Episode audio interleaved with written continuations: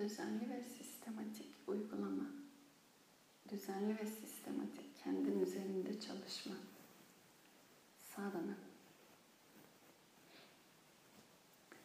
Şu anda bazen bazı şeyler böyle bir popülerliğe geliyor. Kelime de duyuldukça popüler olmaya başladı gibi. Sadhana bir zamanlık, bir dönemlik aslında bir şey değil. Bütün ömür boyunca eğer var olan zihin, var olan ezberler, bakış açısı, algı, bununla beraber dolayısıyla fiziki olarak ilişkiler, beden, her neyse bunların fiziki sonuçları her biri üzerinde düzenli çalışma, uzun süreli. Düzenli kelimesinden dolayı adı sadana. Ve bir tek, teki bir sonuç değil, bütünlüklü, daha büyük bir hedef adına bir araç olduğu için. Daha önce demiştik bunu. Araç, enstrüman, vesile, yol. Böyle olunca ne bir hafta hafta, ne bir ay, ne üç ay, her ne kadar zaman ve sürelerle buna başlatmak adına aslında motivasyon olsa da ömürlük. Ve kişisel olarak eğer zihinsel alan üzerinde gerçek bir sadana, gerçek bir çalışma, sistematik, düzenli bir çalışma eğer oluyorsa zaten değişim de sonucunda getirmesi kaçınılmaz.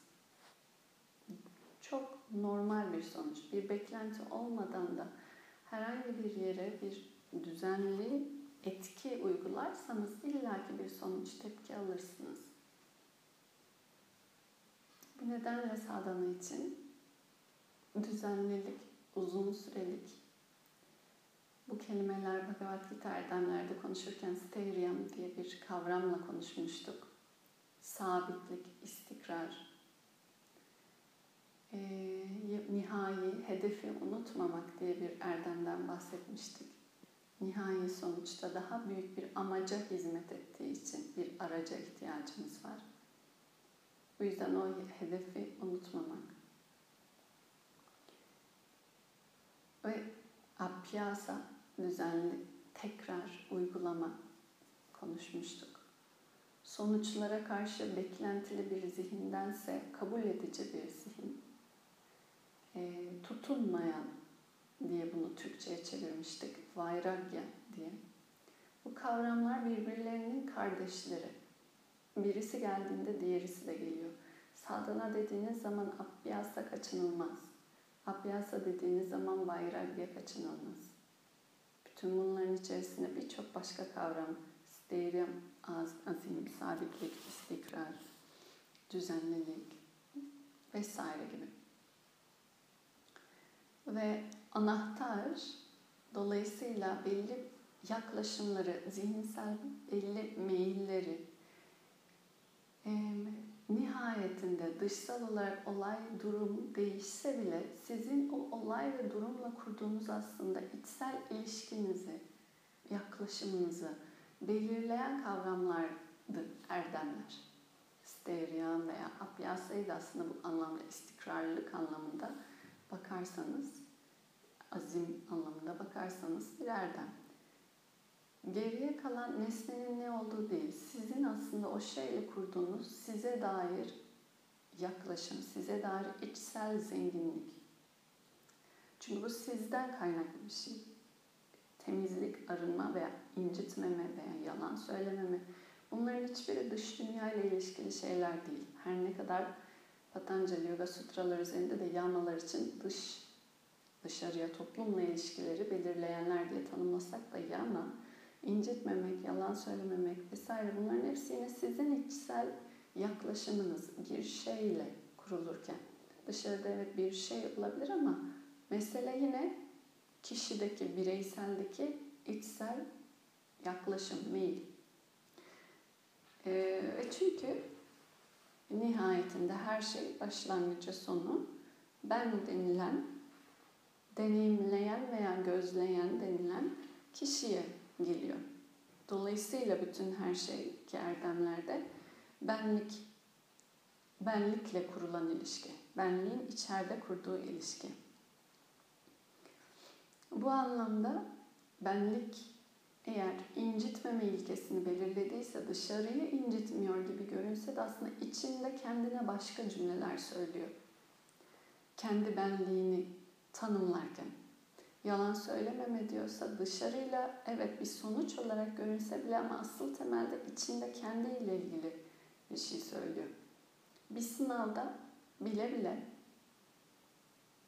kopya çekme ihtimaliniz olsa bile ve bilgiyi bilmiyorsanız ama yine de o sınavdan kalmayı yalan söylemek veya asteya çalmak yanlış olduğu için yapmıyorsanız bu dışarıdaki dünya ile hiçbir ilişki, mesele, derdiniz değil. Asıl kendinizle derdiniz olduğunu ispatı olur. Sonucundan ziyade durumla kurduğun ilişki asıl sınavın olduğunu hatırladığın için olur. Çünkü o sınavı geçmek ya da geçmemek dışarıdan bakılan bir sonuç olarak sınav gibi görünse de senin bu durumla kurduğun ilişki çekme ihtimalin olsa bile kopyayı çekmemek yine de ve bilmeyerek de sonucunda da ne gelecekse bu sınavı geçemediğinde, kaybettiğinde o sonuçları da kabul etmek zihinsel olarak bu yaklaşım senin senle kurduğun ilişkiye dair çok büyük cevaplar, çok büyük aslında şeyler söylemekte. Ve burası daha derin olan. Çünkü en başından en sonuna bütün hayat sadece benim içindeki benle, benden beni. Dışarısı hep konuştuğumuz deneyimleyen, nesne, gözleyen, vesile. Kendiliğe, kendine ve dolayısıyla kendilik dediğim şeyin arkasında daha derin, daha büyük hakikat veya gerçek. Çünkü daha gerçek bir şey yok. Ben olarak var olmaktan başka. Her şeyden, bu genel felsefenin temel argümanıdır. Her şeyden şüphe edebilirsiniz ama var olarak, ben olarak şu an burada var olduğunuzdan şüphe edemezsiniz. En son şüphe edilecek şey benliğin var olup olmadığı. Şu anda sanmıyorum kimse acaba var mıyım diye düşünüyor. Herkes var olduğundan önce emin, sonra diğer şeyler üzerine eklenmeye başlıyor. Şu var mı, bu var mı? Dışarıda duvar var mı, resim var mı, saat var mı demeden önce ben varımı kabul etmek zorundasın. Bu argümanı kabul etmeden başka bir soru soramazsın. Hiçbir soru soramazsın hatta. Bu nedenle de o ben varım temel ilk argümandaki ben ne olarak varımın içeriğini doldurmak oluyor geri kalan. Yama niyamalar ve erdemler, Bhagavad Gita vesaire aslında hepsi dolayısıyla bu ilişki ve iletişim biçimi, yaklaşım. Temelde nihayetinde benle. Sonra yansıma olarak dışarısı. Dışarısı gibi görünse de. Bugün niyamaların sonuncusu. Samadhi Siddhirishvara Pranidhana diye 45. sutrasıyla Ishvara Pranidhana niyamaların beşincisi, kişisel ilkelerin yapılması gerekenlerin. İşvara pranidhana. İşvara kozmik bilinç diyebilirsiniz. Tanrı, evren diyebilirsiniz. Var olan, sizden büyük olan, konuşmak, hitap etmek, dilinizle seslenmek isteseniz vereceğiniz her şeyi içinde barındıran ama söz ile de hitapta sen diye tanımladığınız kavram. İçine hangi form, biçim, içerik koymak istiyorsanız nihayetinde bütünsel, kapsayıcı, her şeyi içine alan bir kavram olması gerekiyor. Çok çok daha büyük. İş var, işa öneki e, tüm geri kalan üzerinde yönetme hakkına sahip olan, yöneten, efendi vesaire gibi de çeviriler belki İngilizce'de Lord vesaire duyduysanız aslında kastettiği şey parçaların üzerinde bir aradalığının ne şekilde olmasını bilen veya belirleyen ve dolayısıyla bütün parçaların beraberliğinde ortaya çıkan o şey veya kavram diyelim. İşvara pranidana. Pranidana teslimiyet, kabulleniş, adanma gibi çevirileri var. Çok e, iddialı bir kavram niyama olarak. Dolayısıyla İşvara pranidana beraberliğinde şunu demiş oluyor. E, senden daha büyük olan bir ilke, kavram, adına ne demek istiyorsanız ona teslimiyet, kabulleniş veya adanma.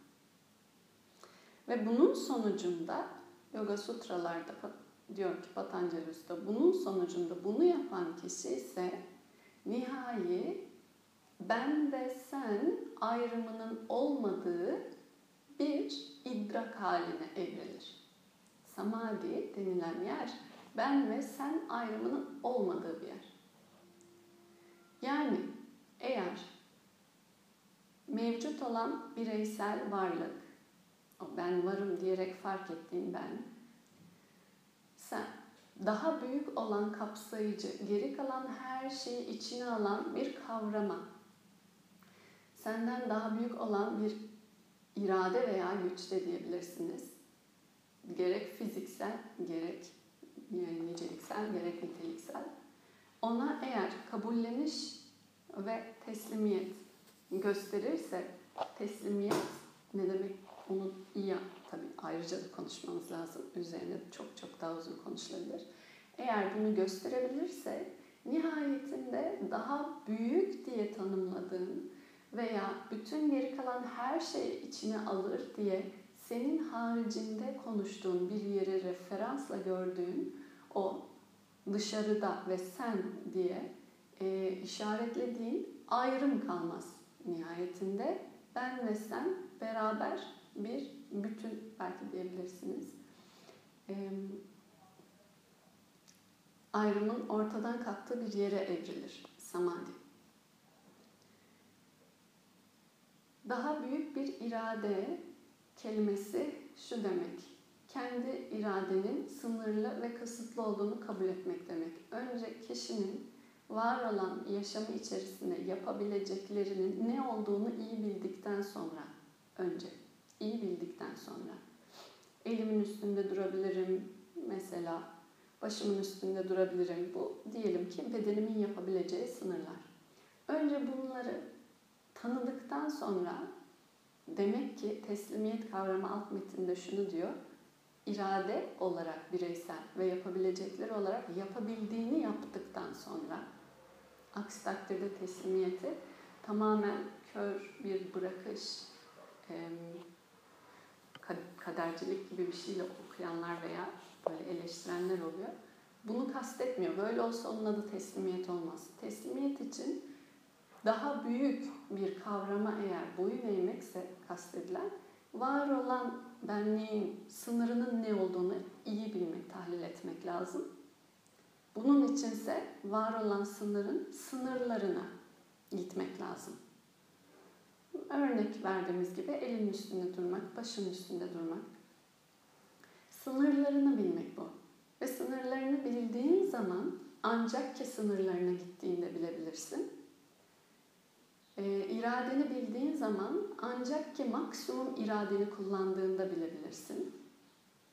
O zaman zaten o noktadan sonra sınır neredeyse başka bir iradenin, başka bir sınırsızlığın ya da diyelim başka birine ait bir yetki alanının başladığını direkt deneysel, deneyimsel keşfedebilirsin.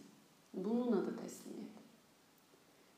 Ee, teslimiyet dolayısıyla içerisinde hiçbir şey yapmamayı değil, aksine yapabileceğin neyse onu keşfetmeni ve yapmanı talep ediyor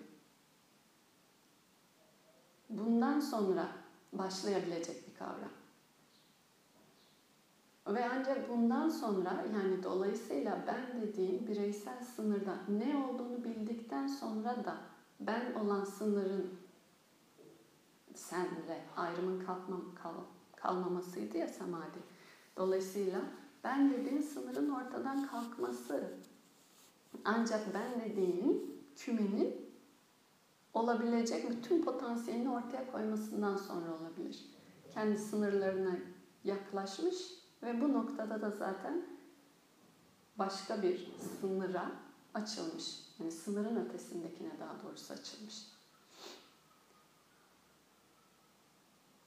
Teslimiyet için öncesinde tapas, İşvara Pranidhana için öncesinde tapas var, şauça var, swadhyaya var konuştuklarımız. Her biri ön size sınırlarınızın nereye kadar gittiğini keşfetmenize dair ve bunu icra etmenize dair aslında ilkeler. Tapas ki özellikle. Ve tapas önce, en son beşinci ilke olarak işvara pranidana geliyor. Birinci veya ikinci ilke olarak saymıyor. Birinci ilkeyi şavuça diyor, saflık. Sonra santosha, olan halin içinde hoşnutluk. Bu memnuniyet tavrını geliştirmek ve sınırlarını görmek tapas. Sınırlarının nereye kadar gidebildiğini keşfetmek adına çalışmak tapas. Sonra ben dediğim bu varlığın sen diye hitap ettiği bir sıfatı ve sureti neyse swadhyaya o surete seslenmek. Swadhyaya. Bunu konuştuk en son. Kademe kademe bunların hepsi zaten işvara pranidhanaya hazırlıyor. Daha büyük, mutla bir kavrama. Kavramın aslında teslimiyet, idrakı ve algısı. Yani kavramı kabul ettiğin zaman, kavramın mevcudiyetini idrak ettiğin zaman kaçınılmaz olarak teslim olursun. Kaçınılmaz olarak. Bu doğal bir sonuç. Yağmurun ıslattığını biliyorsanız, yağmurun ıslattığını deneyimledikten sonra ıslaklığa teslim olursun. Eğer ıslatıyorsa size. Islattığı anda neden ıslattın diye sorgulamazsınız. Çünkü doğasını keşfetmişsindir. Onun varlığı bu şekilde. Senin varlığında öncesinde keşfetmen lazım ama onun ne olduğunu anlamak için.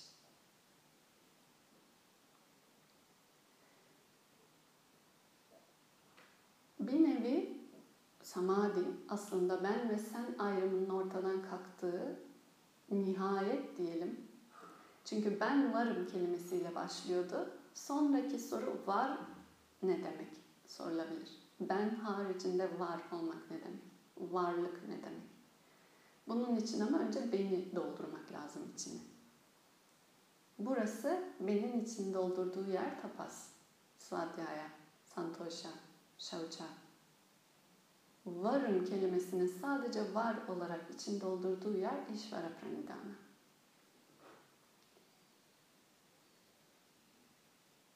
Varlığı.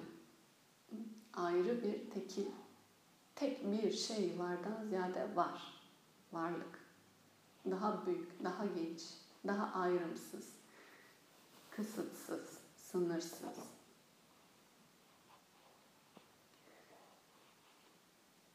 Söylediği üzere de kitabın İşvara Pranidhana bunun için bir nevi direkt ve nihai sonuç. Ben ve sen ayrımının ortadan kalkması adına. Çünkü bu zaten gidilebilecek maksimum yer. Eylemlerin, var olan tüm eylemlerin ve icraatların bir nevi Bhagavad Gita daha önce de konuştuğumuz için bağlantısını kurarsak eylemlerin ve icraatların ee, ben hedefinden ziyade de elbette ki ben olarak icrasından sonra bir sen daha büyük bir kavrama bir nevi hediyesi buna karma yoga diye konuşabiliriz. Ee, ya da daha büyük, daha geniş, daha kapsayıcı olan bir ilkenin aracısı olarak bu bireysel tekil benliği kullanmasını izin vermek bunu da yemek örnekleri vermiştik ta ilk başlarda. araçsal olarak neden diye konuşmuştuk. Yemeği pişiren aşçı sadece bir araç demiştik. Yemeğin malzemesi ve ateş asıl neden öyle bakarsak diye konuşmuştuk. E, bu yaklaşımla da Işvara Pranidhana aslında teslimiyet karma yogadan da başka bir şey değil. Yani var olan benliğin daha büyük bir benlik adına hizmette veya yolunda tüm eylemlerini, sonuçlarını ona sunarak daha büyük bir kavramla ve tüm eylemlerinin gelen sonuçlarını, tüm eylemlerine gelen sonuçları sanki bu büyük kavramdan ona bir hediye gibi geliyor gibi kabul ederek alarak. Ve bunun adı teslimiyet olabilir. Size ne geliyorsa sonuç hediye olarak kabul edebiliyorsanız o zaman büyük iradenin kendi içerisinde bir büyük denklemi ve dengesi olduğunu zaten idrak etmişsiniz. Ve öncesinde ama eylemi sonucunu almadan önce eylemi icra eden olmanız lazım. Ve bu noktada da eylemi icra ederken de dolu dolu gerçek bir hediye gibi sunabilmişsinizdir. Hediye yaklaşımı yani sunma yaklaşımı iradenin bireysel, küçük iradenin ve yapabilitenin, sınırın zaten dolu dolu icraatı, uygulaması. Biraz önce söylediğimiz aslında tekrarı. Yapabileceğinin her şeyiyle, en iyisiyle, benim en iyi tanımıyla icraat ancak teslimiyet gelen eylemin sonucunu da büyük bir denge ve denklemle geldiğinin kabulüne meyledebilir. Birbirini var eden kavramlar.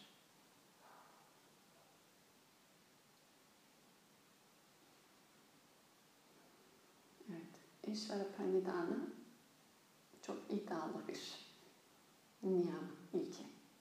Aslında büyük. Ee, düşünmek üzerine ve sadece yaklaşım olarak yolunda bu anlamda kişisel gözlem, her söz, her fiziksel eylem, her zihinsel eylem sadece farkındalık bile Patanjali Yoga Sutralar veya sadhana başlığında aslında çok büyük bir sadhana. Çok yeterli dolu dolu bir manevi çalışma. İlla ki sadhana elbette ki yardımcı olması için sabah meditasyon veya japa bunların hepsi Ishvara Pranidhana gibi daha büyük sadhanalara hazırlık aslında. Çünkü Ishvara Pranidhana'nın ta kendisinin uygulaması zaten sadhana.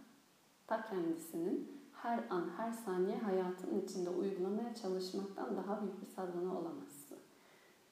Düşününce. Ama bunu uygulayabilmek için biraz kendini hazırlamak. Nasıl? Gözün kapalı. Her ne geliyor hediye ediyorsun. Bir düşünce geliyor, hediye ediyorsun. Kabul ediyorsun. Teslim oluyorsun düşüncenin gelmesine, savaşmıyorsun. Dışarıda sesler, iraden dışında ya komşular, ya sokaktan köpekler, ya arabalar. Kabul ediyorsun. Hareketsiz, tepkisiz, eylemsiz Burada yine de oturuyorum diyorsun sessizlikle. Bedenden tepki geliyor. E, iraden dışında. Sırtın ağrıyor, bacağın uyuşuyor. Kabul ediyorsun. Tamam, şu anda bu 20 dakikalık sessizlik esnasında bedenin verdiği cevaplarda irade dışı ama yine de teslim oluyorum bu acı ağrı her neyse. Ve bu yaklaşımın gelişmesi, gelişmesi, gelişmesi sonra herhangi bir an, herhangi bir eylem için. Savaşsız bir zihin demek zaten sonucunda.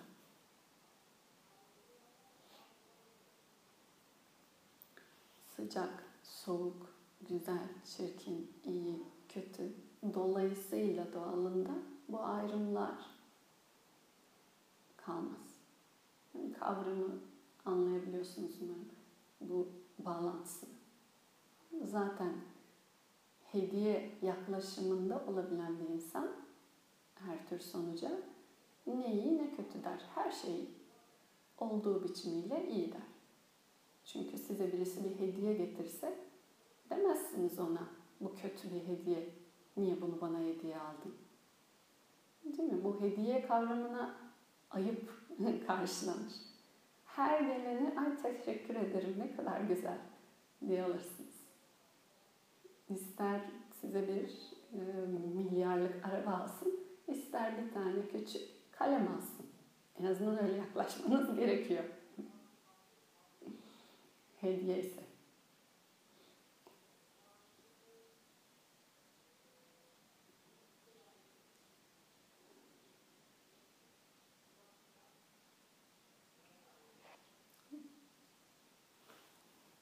Evet. Sormak, söylemek istediğiniz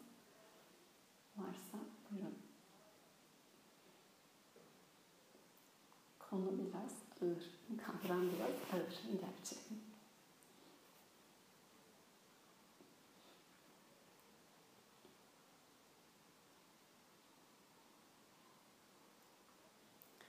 Peki, o zaman teşekkür ederim üzerine gün içinde hatta geri kalan her günümüzde. Teslimiyet ne zaman başlar? Ne zaman adı teslimiyet olur? Nasıl bir insan her eylemi sonucunda hediye gibi alabilir? O ne demek? Kitapların anlattığı bu. E, yama niyamaları tamamladık böylece. Konuşulacak hala her koşulda yine bir şey var. Sadana devam ediyor. Sabah sadana. Hı, bir soru geldi. Sadece şu cümleyi bitireyim. Ee, güzel bir kitap var. Son bu son yarım saatlerdeki düzenli sadana devam ederken yarım saat kalan zamanda Swami Shivananda'nın Sadana diye bir kitabı var. Çok kocaman bir kitap. Türkçe çevirisi yok. Sadece Hindistan'da satılırken gördüm, edinmiştim. Buradan bölümler e, paylaşmayı diliyorum. E, önümüzdeki Perşembe itibariyle Swami Shivananda'nın Sadhana kitabı üzerinden konuşuyor olacağız.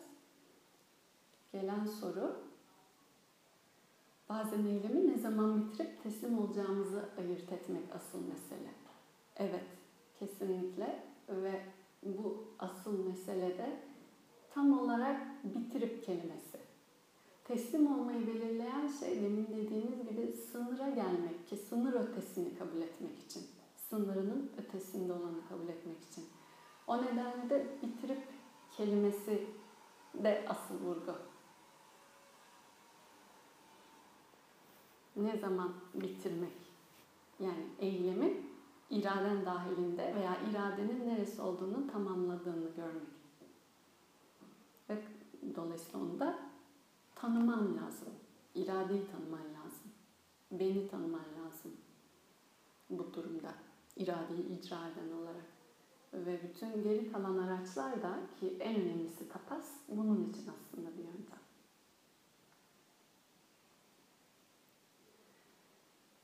Evet. Peki.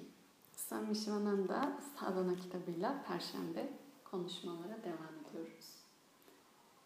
Bitirirken herkese iyilik, refah, huzur, tamlık, bereket, sarveşam sastir, havatu mantramız vardı. Yeni bir mantra ekleyeceğiz. Öncesine yavaş yavaş mantralar uzuyor. Ama çok derin, çok keyifli. Ee, içinde o niyet en azından o titreşimin de bilinçaltına yerleşmesi de sadana anlamında. Bugün ben okuyacağım, göndereceğim size de isterseniz sonra oradan kendiniz de okuyabilirsiniz. Trayambakam Yajamahe diye başlayan çok eski Rig Veda'dan insanın en eski metni yaklaşık milattan önce 2000 yılından dolayısıyla 4000 yıllık bir mantra. 4000 yıldır insanlar bunu söylüyor yazılı olarak bildiğimiz. Belki öncesinde yazısız da söylüyor olabilir. Anlamı şu, üç anı da, üç zamanı da aynı anda görebilen göze sesleniyor. Geçmiş, gelecek ve şimdiyi tek bir an içinde görebilen göz, kimse ona sesleniyor. Nasıl ki bir salatalık, kavun, böyle bir meyveyi düşünebilirsiniz. Olgunlaştığı zaman kendisi doğal, onu sarmalayan bağlarından kopar ve kurtulursa beni de bu bağlardan olgunlaştırarak zamanı geldiğinde özgürleştir diyor. Sonra geri kalan sözleri söyleyeceğiz. Ben üç kere yine de bu mantrayı önce tekrarlayacağım. Sonra diğer kapanış için söylediklerimizi tekrarlayacağız. Üç kez on.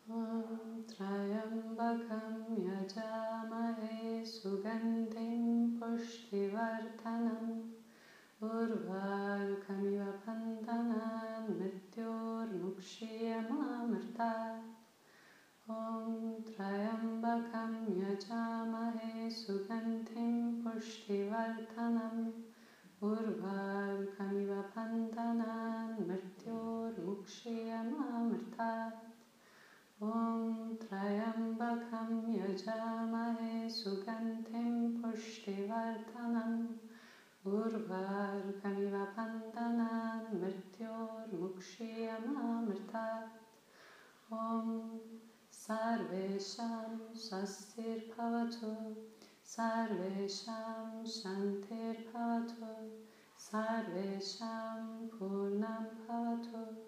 Sarvesham Mangalam Bhavatu Om Asatoma Satgamaya Tamasoma